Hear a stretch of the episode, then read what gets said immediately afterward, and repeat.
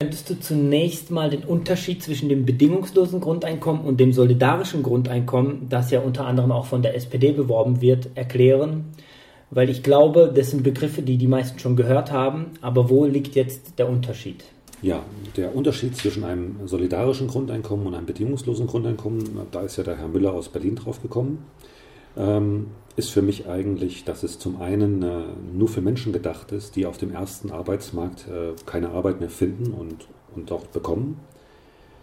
Und ein bedingungsloses Grundeinkommen, äh, das würden ja alle bekommen, also alle Menschen, die einer politischen Gemeinschaft angehören. Das nächste ist der das äh, große Unterschied zum bedingungslosen Grundeinkommen, dass beim solidarischen Grundeinkommen ein Zwang zur Arbeit, nämlich diese Arbeit eben besteht, die von der Kommune oben überdies auch noch bereitgestellt werden muss.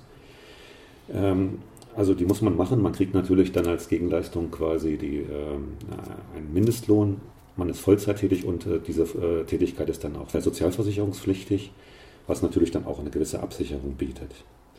Aber sie wird von den Kommunen bereitgestellt und steht damit schon in Konkurrenz zum ersten Arbeitsmarkt. Und das kann ich, äh, da, ich, äh, da mein Herz so ein bisschen aus der liberalen Ecke kommt, leider so nicht unterstützen.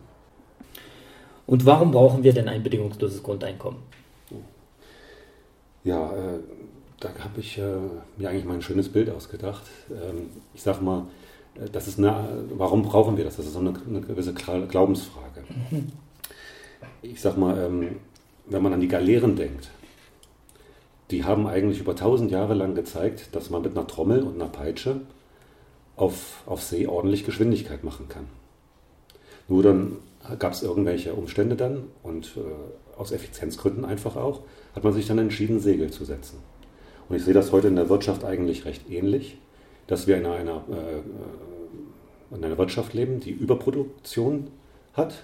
Also einmal als Beispiel, es gibt da Zahlen aus der Landwirtschaft von 2016, die sagen, dass heute ein Mensch in der Lage ist, weit mehr als 100, also um die 144 andere Menschen mit Produkten des täglichen Bedarfs zu versorgen. Und äh, aus dieser Kenntnis heraus erwächst für mich halt die große Frage, wieso gewähren wir nicht jedem das, äh, also seine Existenz, wieso sichern wir nicht jedem Einzelnen mhm. seine Existenz bis zu einer höheren, dass er auch äh, kulturell eine, eine Teilhabe hat.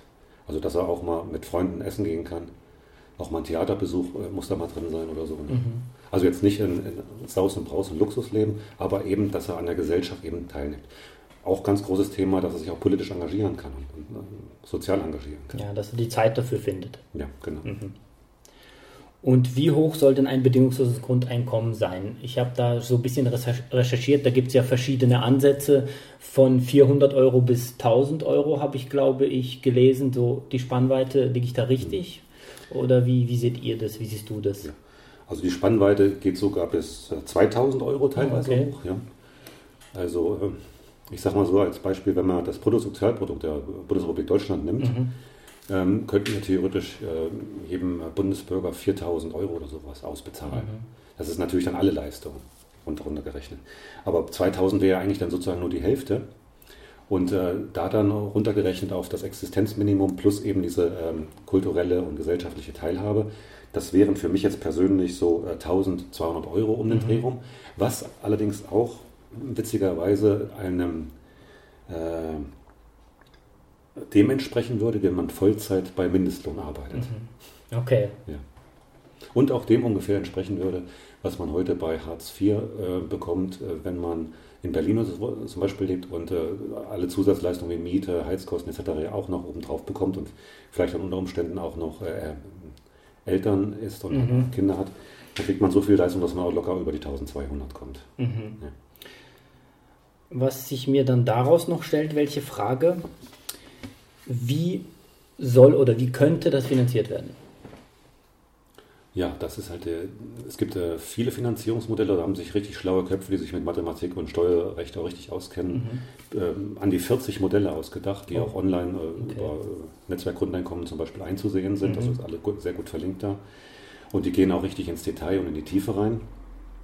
Für mich hat sich die Frage grundsätzlich, äh, sich da mehr oder äh, intensiver mit beschäftigen, nie gestellt, weil ich bin einfach schon, ich komme über diese Argumentationshürde dieser Produktivität gar nicht hinweg. Mhm. Ich hatte das ja vorhin schon äh, mal gezeigt, also für mich ist es eigentlich so, dass wir äh, seit wir ähm, seit der neolithischen äh, Revolution, also seit der Einführung von Ackerbau und Viehzucht, haben wir eigentlich die Möglichkeit, ähm, in eine Überproduktion zu gehen. Und äh, ich habe ja vorhin diese Zahl angeführt, über 100 oder 144 Verhältnis zu 1. Das war so vor 100, 150 Jahren so ein Verhältnis von 1 zu 4. Deutlich weniger, aber mhm. trotzdem, es, es war, ein Mensch war schon in der Lage, vier andere zu ernähren.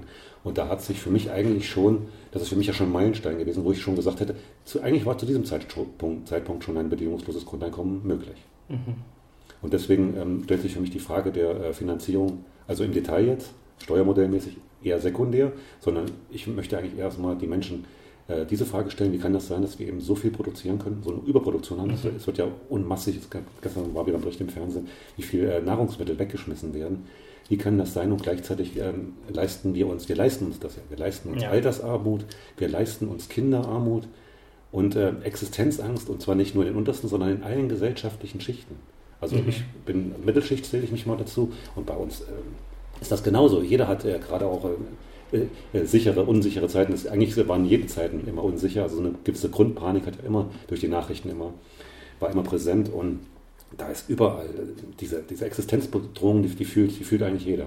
Mhm. Und äh, ein bedingungsloses Grundeinkommen könnte da eine große Hilfe leisten, darüber, also dieses, diesen Punkt zu überwinden. Ich höre dann daraus, dass dem Bündnisgrundeinkommen wichtig ist, zu betonen, dass ein bedingungsloses Grundeinkommen für soziale Gerechtigkeit sorgen würde. Gehe ich richtig der Annahme? Also ähm, für mich ist halt ganz wichtig in Bezug auf soziale Gerechtigkeit, dass äh, dadurch der persönliche, der Einzelne eine, äh, eine unglaubliche Menge an Freiheit gewinnt. Mhm. Freiheit eben Nein zu sagen zu, äh, zu unfairer Arbeit, zu Arbeit, äh, die ihn zu etwas zwingt, was er einfach nicht machen möchte. Also ich spreche jetzt gar nicht mal die, die sogenannten schmutzigen Arbeiten an, sondern äh, wenn man zum Beispiel in äh, das ist jetzt ein heißes Eisen oder so, aber wenn man zum Beispiel in einer Waffentechnologie arbeitet so, und mhm. ne, da was baut, äh, dann kann man dazu auch Nein sagen, wenn man Verstehe. eigentlich vom, vom, vom, Grundwesen her ja. pazifistisch eingestellt ist. Ne? Was man dann unter anderen Umständen halt äh, aufgrund der Situation, in der man äh, ist, halt nicht sagen kann, wenn man Familie hat und sowas, mhm. muss für die sorgen. Und äh, es befähigt dann den Einzelnen auch durch diese gewonnene Zeit, die man dann auch hat, oder die, diese Freiheit, auch am, äh, aktiv selber am Diskurs zu einer Leistungs- und einer Verteilungsgerechtigkeit teilzunehmen, weil das für mich eigentlich die, die wirklich interessanten Punkte da sind.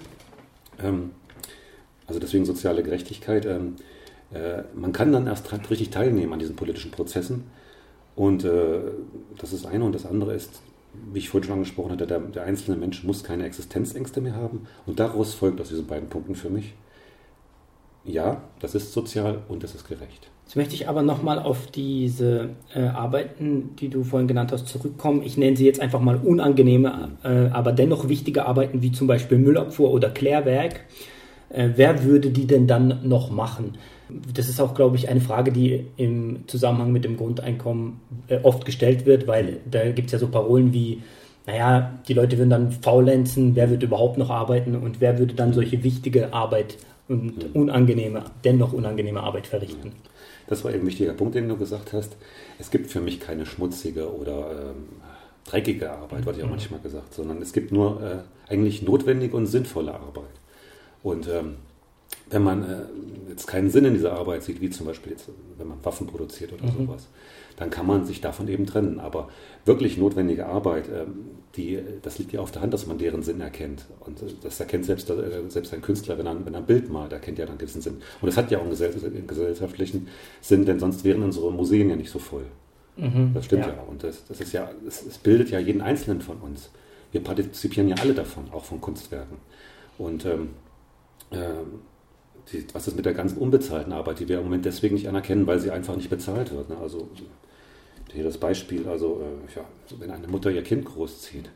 Es gibt ja, ich habe mal einen äh, bebilderten Witz gesehen, also Witz, es bleibt einem im Halse stecken schon immer, wo die, wo die äh, eine ältere Dame dann zum, zum Amt geht und äh, möchte dann ihre Rente sozusagen, dann ihre Rente ähm, schätzen lassen, wie hoch die sein wird. Und ähm, sie hat halt dann, sie war Mutter die erste mhm. Zeit des Lebens, hat dann später ihren kranken Mann gepflegt. Ne? Und dann kriegt sie nur ganz die lapidare Antwort bezüglich der höheren Rente, ja, sie haben ja nicht gearbeitet.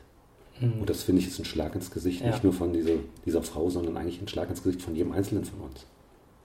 Und das möchte ich eigentlich so nicht mehr länger tragen und deswegen engagiere ich mich so aktiv, jetzt mittlerweile auch politisch, für dieses Thema.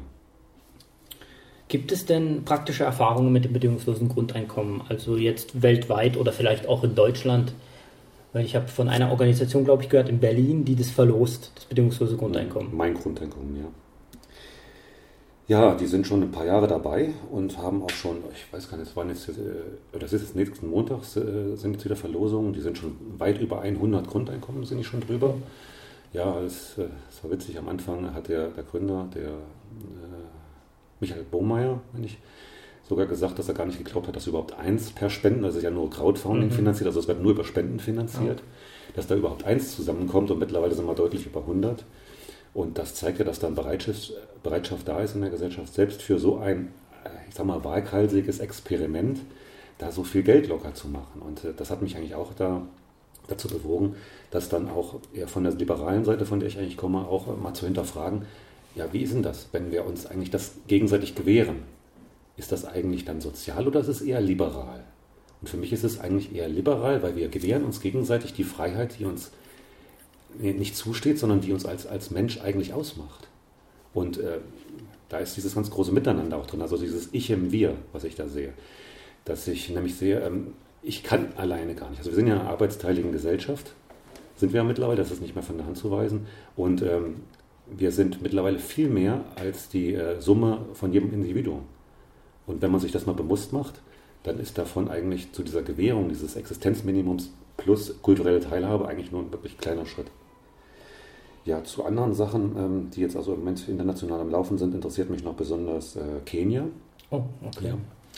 Da gibt es in der Tat ein ähm, vor allem ähm, langfristig angelegtes Experiment, äh, wo der, der regionale äh, monatliche ähm, Durchschnitt des Einkommens ausbezahlt wird. Das entspricht da, äh, glaube ich, umgerechnet 12 Euro. Mhm. Das muss man sich auch mal auf der Zunge zergehen lassen. 12 Euro monatliches Durchschnittseinkommen. Und das wird da, äh, weil das eben auch so wenig ist, durch ein, ähm, also da steht auch ein ähm, großes ähm, Konsortium dahinter, also Gift Directly ist eine Organisation dahinter, die das auch managt, also auch über Spenden weltweit. Aber für mich ganz wichtig ist gar nicht mehr, woher das Geld kommt, sondern dass es auf zehn Jahre ausgelegt ist. Mhm. Weil bei 12 Euro liegt es ja auf der Hand, das sind keine hohen Kosten. Ja. Aber was interessant ist, in dieser, diese Infrastruktur, die für sich dann aber auch sonst äh, relativ autark gelassen wird, wie entwickeln sich die Menschen, wie entwickelt sich die Infrastruktur? Äh, können wir das vielleicht in ein, zwei, drei Jahren sehen, dass sich die Infrastruktur unter Umständen selber trägt? Und der Punkt ist, wenn es das tut, was für eine Argumentation haben dann noch die Industriestaaten, das bei sich nicht einzuführen? Das wird dann schwierig, dagegen zu argumentieren. Ja, interessante Frage. Das wusste ich jetzt auch nicht. Kenia war jetzt mhm. neu für mich. Ja. Was ja oft diskutiert wird, ist Finnland, mhm. die ja damit experimentieren. Mhm. Das läuft jetzt zum Jahresende aus läuft normal aus. Ähm, äh, die ähm, Regierung, weiß ich nicht, äh, die sind ja bei der Auswertung auch von den Ergebnissen. Vielleicht hat denen irgendwas nicht gepasst, vielleicht ist es zu gut in Anführungszeichen gelaufen oder so, keine Ahnung. Ja, ähm, das war grundsätzlich ein sehr niedrig angesetztes Grundeinkommen. kann man also so als äh, das bedingungslose Grundeinkommen, was wir jetzt so, also was wir von, vom Netzwerkgrundeinkommen und von der Partei und von den lokalen Gruppen eigentlich sehen, eigentlich nicht wirklich äh, sagen, das, heißt, das nennt man ein sogenanntes dann eher ähm, neoliberales Grundeinkommen, mhm. was so auf dem Niveau von Hartz IV liegt und auch gleichzeitig äh, alle, also viele andere Sozialleistungen einsparen soll. Also eigentlich soll ähm, der Einzelne dazu bewegt werden, mehr Eigeninitiative zu zeigen und sich mehr so als Eigenunternehmer zu, zu betätigen. Äh, und äh, deswegen ist das, dieses Experiment generell von, äh, von vornherein für mich ähm, eher, habe ich das eher skeptisch beurteilt. Mhm. Aber es haben also äh, Interviews mittlerweile mit Probanden, sagt man jetzt mal so in dem Zusammenhang, gezeigt, dass da also der Kranken Krankenstand deutlich zurückgegangen ist, dass die Leute sich glücklicher und zufriedener fühlen, obwohl es nur so eine geringe Höhe hat. Ich bin jetzt auf keinen Fall für diese, für diese Höhe, mhm. aber äh, es zeigt mir auf jeden Fall, dass auch mit so einer Höhe die einfach bedingungslos dann ist, weil man durfte was dazu verdienen. Das ist auch so ein wichtiger Punkt. Also äh, viele andere Sozialleistungen werden ja dann mit, einer, mit einem Erwerbseinkommen, was man dann irgendwann mal hat, gegengerechnet.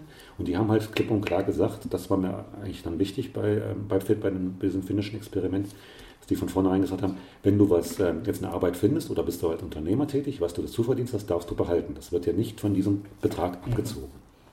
Und ich glaube, dieser Impuls, der dahinter steckt, der hat auch einen sehr, sehr befreienden Effekt dann auf jeden Einzelnen, der daran teilgenommen hat. Ihr habt ja bei der Bundestagswahl 2017 bereits teilgenommen und habt knapp 100.000 Stimmen erhalten. Jetzt tritt das Bündnis Grundeinkommen auch am 28. Oktober hier ähm, in Hessen an der Landtagswahl an. Was erhofft ihr euch von der Teilnahme und was habt ihr in Hessen schon erreicht? Grundsätzlich möchten wir die, äh, die Arbeiten vom letzten Jahr, also äh, die, die Wahlwerbung des letzten Jahres zur Bundestagswahl weiterführen. Wir wollen also eine gewisse Kontinuität herstellen, dass wir halt nicht nur bei einer Wahl mal zu wählen sind, sondern eigentlich bei jeder Wahl, die jetzt ansteht. Und das ist jetzt für uns die, die Wahl in Hessen. Da treten wir jetzt an, sind, haben es auch geschafft, die benötigten 1000 Unterschriften zu sammeln und stehen auf dem Stimmzettel am 28. Oktober. Und das ist eigentlich so das, eigentlich eines der Hauptziele gewesen, äh, was die Partei von vornherein hatte. Wir wollten erstmal, weil wir alles auch Aktivisten vorher waren, wir wollen das Grundeinkommen nach vorne bringen und wir wollen das Grundeinkommen wählbar machen. Das haben wir jetzt erreicht. Und dann wollen wir natürlich äh, möglichst viele Menschen wissen lassen, dass das Grundeinkommen wählbar ist und äh, auch darüber informieren, was, was hinter dieser Idee eigentlich steckt. Und das haben wir jetzt dadurch, dass wir zum Beispiel Wahlwerbespots schalten durften. Das haben wir auch gemacht. Die sind auch schon im Fernsehen teilweise gelaufen. Dass über uns äh, in den Printmedien und auch über, in anderen Medien, auch im Hessischen Rundfunk, äh, Berichte gelaufen sind, was wir sonst so als reine Aktivisten wahrscheinlich nie hätten machen können. Mhm. Also wir konnten über das Thema informieren. 2019 kommt ja die Europawahl. Mhm. Tretet ihr da an? Wenn ja, wie bereitet ihr euch darauf vor und was erhofft ihr euch? Ja. Also äh, für Hessen mussten wir nur äh, knapp 1000 Unterschriften sammeln, allerdings auch nur in Hessen. Für die Europawahl müssen wir jetzt 4000 Unterschriften sammeln, allerdings in, äh, in der ganzen Bundesrepublik Deutschland. Also das ist da schon, sag ich mal, relativ ein bisschen entspannter. Dafür haben wir auch noch ein bisschen Zeit. Also ich denke mal, das kriegen wir hin, weil letztes Jahr haben wir die 30.000 Unterschriften auch gewuppt in 16 Bundesländern. Ähm, ja, ich freue mich auf einen kreativen und motivierten Wahlkampf. Also da wir über wenig Geldmittel verfügen, da wir eine ziemlich kleine Partei mit nur knapp 300 Mitgliedern sind und keine Mitgliedsbeiträge haben. Du sprichst da gerade mit dem stellvertretenden Bundesschatzmeister, der kann ja sagen, also wir haben keinen Euro zu viel in der Kasse, also wir müssen da immer gucken, dass wir äh, gucken und für 1000 Plakate, wie das andere Parteien im Moment machen, dass da an jedem äh, äh, äh, laternenmastig ein netter Mensch anlächelt, dass diese Möglichkeiten haben wir einfach nicht. Also wir müssen da halt kreativ sein. Und letzten Endes, gerade bei der Europawahl, haben wir eine besondere Motivation, weil es ja da die 5%-Hürde nicht gibt. Da haben wir theoretisch die Möglichkeit, wie das die Partei, die Partei ja geschafft hat, das letzte Mal ja tatsächlich auch einen Abgeordneten ins Europaparlament zu schicken. Mhm. Und das wäre natürlich eine mediale Außenwirkung, die wir uns sehr erhoffen und die wir uns auch sehr wünschen. Und deswegen sind wir da auch sehr motiviert dahinter, das nach vorne zu bringen. Jetzt, da du gerade schon erwähnt hast, dass ihr keine Mitgliederbeiträge habt, wie finanziert ihr euch denn dann? Durch Spenden ausschließlich? Aus, eigentlich im Moment ausschließlich durch Spenden. Okay. Und zu guter Letzt würde ich dann äh, gerne von dir wissen, wie können denn Interessierte das Bündnis Grundeinkommen unterstützen? Also äh, da gibt es natürlich verschiedene Herangehensweisen. Also meine favorisierte, weil ich ja selber auch äh, eher aus der Aktivistengruppe komme, mit der Arbeitsgruppe Kassel, äh, rege ich dazu auch immer, wenn ich auf Straßengesprächen äh, dann mit, äh, mit Menschen spreche über das Thema, dass sie dort dann, wenn, wenn ich sie dafür auch so ein bisschen äh, ankitzeln konnte oder begeistern konnte, dass sie mit ihrer Familie das Thema vielleicht ähm, bei abends mal beim Essen oder bei einer gesellschaftlichen äh, Veranstaltung eben zusammen erörtern mit Freunden dementsprechend, mit Bekannten und dann einfach mal zwanglos erstmal das bedingungslose Grundeinkommen reden und dann, wenn sie es anbietet, dann auch nebenbei dann vielleicht mal sagen, dass das jetzt auch tatsächlich wählbar ist, dass wir halt als eine Themenpartei auf dem Stimmzettel stehen. Das ist jetzt real geworden und damit kann man dann bei der Wahl auch ein Zeichen setzen. Also wir erwarten uns ja, wie gesagt, jetzt nicht unbedingt die 5%-Hürde oder geschweige denn irgendwie eine, eine äh, Koalitionsverhandlungen, die ja. wir eintreten können, sondern lediglich einfach das Thema nach vorne zu bringen. Und äh, da würde uns schon, also was, was mich so äh, ein bisschen reizen würde, wären so die drei oder die vier Prozent. Weil dann kommen wir sozusagen aus den Sonstigen raus, werden dann auch medial bei Hochrechnungen erwähnt und dann was mir ganz wichtig ist, werden die anderen Parteien dann vielleicht mal ein bisschen mehr aufmerksam und würden dann selber das Thema ein bisschen mehr nach vorne bringen. Was nämlich, also die Partei war für uns ja so ein bisschen so, eine, so ein Notmittel. Weil wir waren ja vorher alle mehr oder weniger schon politisch aktiv oder haben jetzt halt geguckt, in welchen Parteien wird das Thema unterstützt. Das gab es so nicht, wie wir uns das halt gewünscht haben. Und deswegen haben wir sozusagen als Notmaßnahme diese Partei gegründet, um die anderen Parteien noch mal ein bisschen mehr rauszukitzeln. Und es hat sich auch was getan. Also es gibt im Moment ähm, äh, große Gruppen bei der Linken und auch bei den Grünen zum Beispiel, die das im Moment jetzt also auch stark nach vorne bringen. Und das freut mich natürlich stark. Wie können denn Interessierte an euch jetzt, an das Bündnis Grundeinkommen oder ich glaube Netzwerk Grundeinkommen ist ja auch so eine Organisation, ja. wenn ich mich nicht täusche. Wie könnt ihr an euch rantreten? Einfach im Internet Kontakt mit euch aufbauen und dann schauen, wie, wie man sich vernetzt oder ja, gibt es Treffen oder sowas? Internetseite haben wir, wir haben eine Facebook-Seite. Das Netzwerk Grundeinkommen ist eigentlich die, äh, eine der ältesten Organisationen, äh, also die jetzt eine gewisse Größenordnung hat, also die ist deutschlandweit tätig und hat auch schon für Vernetzung von eigenen einzelnen regionalen Initiativen gesorgt und da baue ich nach wie vor drauf. Deswegen haben wir ja bei uns äh, in der Satzung und im Programm auch die, die, die Kriterien des Grundeinkommens vom Netzwerk direkt eigentlich übernommen. Ähm, ja, wir sind, äh, wie gesagt, auf unserer Webseite äh, www.bündnis-grundeinkommen.de sind wir halt erreichbar. Da gibt es entsprechende Kontaktdaten, es gibt Verlinkungen zu den entsprechenden Landesverbänden, wo man dann entsprechend für Hessen dann auch eine Unterseite kriegt, wo man dann auch Kontaktdaten zu mir und zum Präsidium und den anderen Aktivisten, die regional halt organisiert sind, halt immer aufbauen kann. Und Facebook, ja, haben wir auch eine entsprechende Seite, wo man entsprechend auch aufbauen, äh, Kontakt aufbauen kann und äh, auch die, gerne mal einen Kommentar hinter, hinterlassen kann. Ne? Ja. Generell sonst äh, unterstützen hatte ich noch hier, ähm, wollte ich noch erwähnen, dass man natürlich helfen kann beim Unterschriften sammeln, jetzt für die Europawahl. Äh, deutschlandweit 4000 ist zwar machbar, aber ist, man muss natürlich was tun dafür. Mhm. Deswegen, also äh, gerade dieses Formular für die Europawahl kann man online über die Webseite runterladen, sich ausdrucken, ausfüllen okay. und dann entsprechend dann äh, äh der zentralen Stelle dann halt zuschicken, zum Beispiel per Post. Wichtig ist, es muss halt immer bestätigt werden von der Meldestelle, wo man halt, äh, Rathaus oder wo man halt gemeldet ist. Das muss immer dann nicht stichprobenartig, sondern das muss jedes einzelne mhm. wirklich gegengecheckt werden, das wird gegengezeichnet und darf dann erst quasi an uns geschickt werden, weil äh, sonst müssten wir das dann selber nochmal machen. Und das äh, hat sich gezeigt, ist ziemlich aufwendig. Dann. Mhm.